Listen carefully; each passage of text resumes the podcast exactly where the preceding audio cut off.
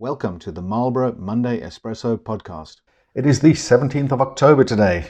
Now, not to jinx anything, but this week, Wednesday, actually, we'll see the 35th anniversary of the 1987 crash. Now, not suggesting that we're expecting any sort of crash this week. However, markets have been volatile, as we know, in the last couple of weeks, couple of months, really. Last week, in particular, was a volatile week. Case in point, we did see on Thursday, I think it was, the S&P initially down 2.5% and then ended the day up over 2.5%. So volatility really still present with us in the market. What was it that led that volatility on that day, Nathan? Yeah, so markets are definitely on tender hooks at the moment, and it was actually the inflation print which came out on Thursday. So if we look at the headline number, you saw that inflation came in at 8.2%. And the market looked at that number and then reacted because the expectation is that inflation should be falling and that number coming in a little bit higher than expected. But if you filter into the numbers a little bit, what you can see is that inflation has been trending down. So we had that high of about 9.1% and now we're at 8.2, but it was the core reading that came in a little bit higher than expected as well. And people latching onto that number and again those concerns about inflation. But there's a really interesting point here if you look at the core inflation, the biggest driver of that is shelter or housing, and it equates to about 40% of that data. And a lot of those housing figures had been rising earlier in the year, leading into the inflation prints that we're seeing today. But the reality is, with higher interest rates, higher mortgage costs, housing data has been rolling. So the expectation here is that these inflation figures will continue to fall. So you could see why you had that knee jerk reaction on the initial data. And then when the market digests the numbers, you can see obviously the, the positive number coming through there last Thursday. So a big turnaround in the equity market. Closer to home, another reason for volatility here obviously has been the political situation, all the shenanigans going on.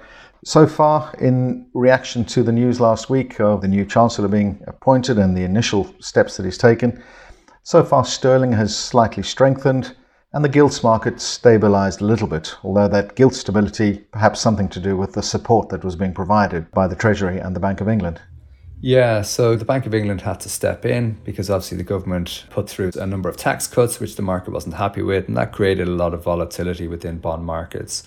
So they had a package of 65 billion, so looking to purchase 65 billion of gilts and index linked gilts over the course of a two week period and that ended on Friday. The reason they didn't extend that program was because they didn't get a lot of take up.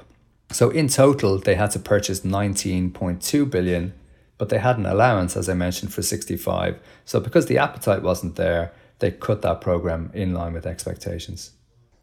Yeah, markets really saying that they didn't actually need all of that support. Really, as I said, just a sign of that stability perhaps returning in that space. On the political front, again further afield this time, China this week sees the National Congress. President Xi expected to be nominated for a, a third term in office. The backdrop to that, though, is obviously the weaker economic picture in China.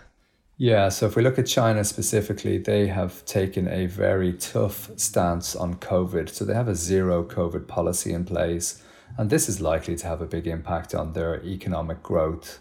So growth has definitely been weaker in China, and we expect those figures to continue to show weakness in the face of zero COVID restrictions, which are going to impact your economic activity and ultimately your GDP growth. Now, last week saw the start of earnings season in the US. Only a couple of companies have reported so far, but so far, indications are that earnings are in line with expectations. Remember, earnings expectations have been coming down slightly not significantly, though. They're only down about 5% since the middle of the year. This week, though, sees some of the big heavyweights reporting. Any expectations for anything on that front, Nathan? Yeah, so for Q3 earnings, we're expecting companies to deliver about 2.5% of earnings growth. But we do have, as you mentioned, some of the big names out this week. So Tesla will be a good example of that.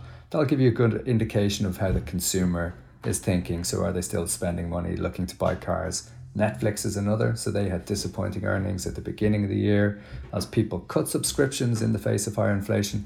Are we seeing a reversal in that trend? I know they did release a new package which was around having a cheaper model where there was advertising included So again, we'll see how the market is reacting to that. We also have Goldman Sachs and IBM. So lots of companies reporting.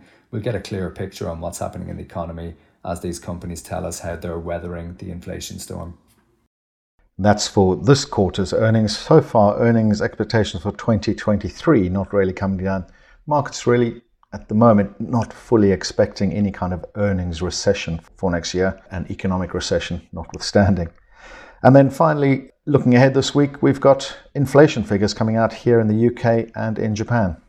Yeah, and the market will focus on those intently because inflation has been a hot topic. Yep, we have seen the oil price coming down this past week, although the previous week it had risen on the back of those OPEC cuts. But hopefully the trend continues lower and we can see inflation start to ease off further. Anyway, a busy week as always, an exciting week ahead, and we look forward to speaking to you again next week. Thank you.